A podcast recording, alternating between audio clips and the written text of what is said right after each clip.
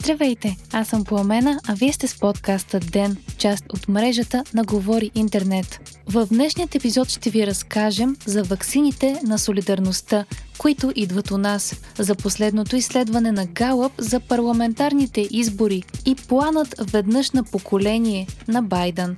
Петък, април, втори ден. Над 1 милион и 250 хиляди допълнителни вакцини на Pfizer ще получи България от Европейският съюз, съобщава БНР. Доставките ще се осъществят в следващите 3 месеца и освен България, вакцини ще бъдат доставени и на Харватия, Естония, Латвия и Словакия.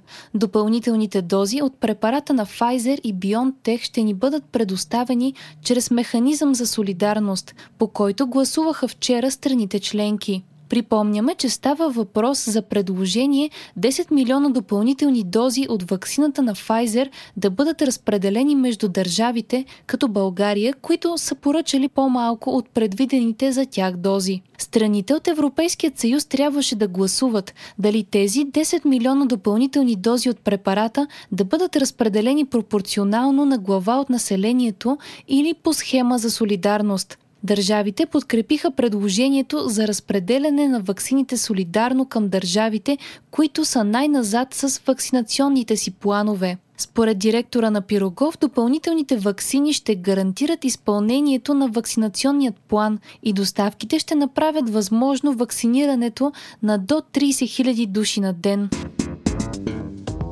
Новите случаи на COVID у нас са 3694 при над 18500 направени теста, като това прави положителните проби малко под 20% което е подобряване на тенденцията от последните дни. Починали са 116 души, а над 10 000 продължават да са настанени за болнично лечение. Държавният здравен инспектор Ангел Кунчев е казал за нова телевизия, че вакцинацията може да стане изискване за започване на работа в някои сфери. Кунчев е дал пример с работещите в домове за възрастни хора.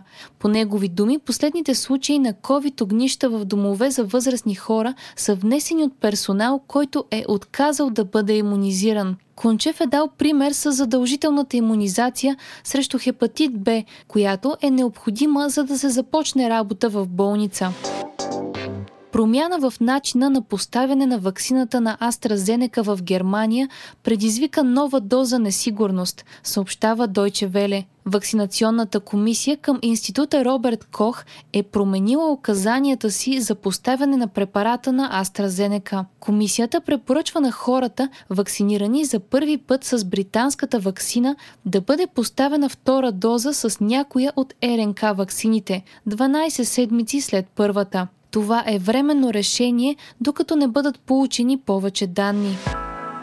Седем партии имат шанс да влязат в парламента.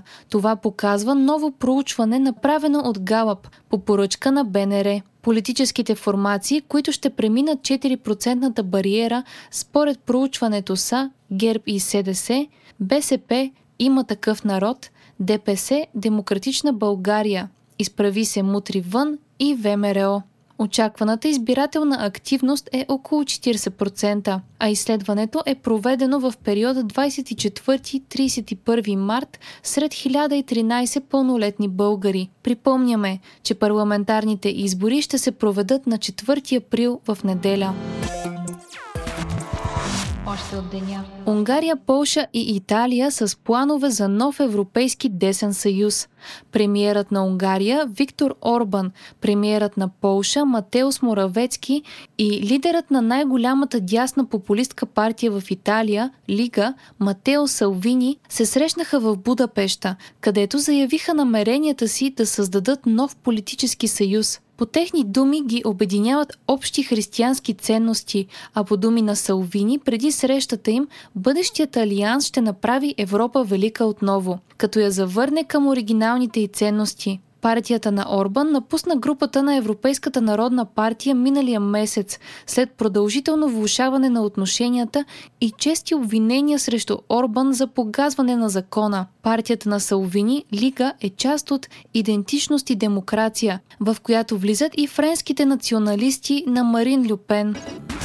Руският опозиционер Алексей Навални обяви гладна стачка. Навални се намира в изправителна колония 2, един от най-суровите затвори в Русия. По негови думи, стачката е предизвикана от отказа на затворническите власти да му осигурят медицинска помощ. Според негови сътрудници, здравословното състояние на Навални в последните седмици се влушава. Президентът на САЩ Джо Байден обяви план за модернизация, който се прави веднъж на поколение. Планът предвижда изграждане на инфраструктура и стимулиране на економиката на стойност над 2 трилиона долара. Това е 10% от годишното производство на САЩ. Байден е предложил и повишаване на корпоративните данъци, за да бъде финансиран плана. Той трябва да се осъществи в период от 8 години и включва строителство на пътища, мостове, летища, както и развитие на електромобилите, широколентовия интернет и обществения транспорт. Вие слушахте подкаста Ден, част от мрежата на Говори Интернет. Епизода водих аз, Пламена Крумова. Редактор на Ден е Димитър Панайотов, а аудиомонтажа направи Антон Велев. Ден е независима медия, която разчита на вас, слушателите си. Ако искате да ни подкрепите, можете да го направите, ставайки наш патрон в patreon.com Говори Интернет, избирайки опцията Денник. Срещу 5 долара на месец ни помагате да станем по-добри и получавате достъп до нас и до цялата общност на Говори Интернет в Дискорд. Не изпускайте епизод на ден, абонирайте се в Spotify, Apple iTunes или някое от другите подкаст приложения, които използвате.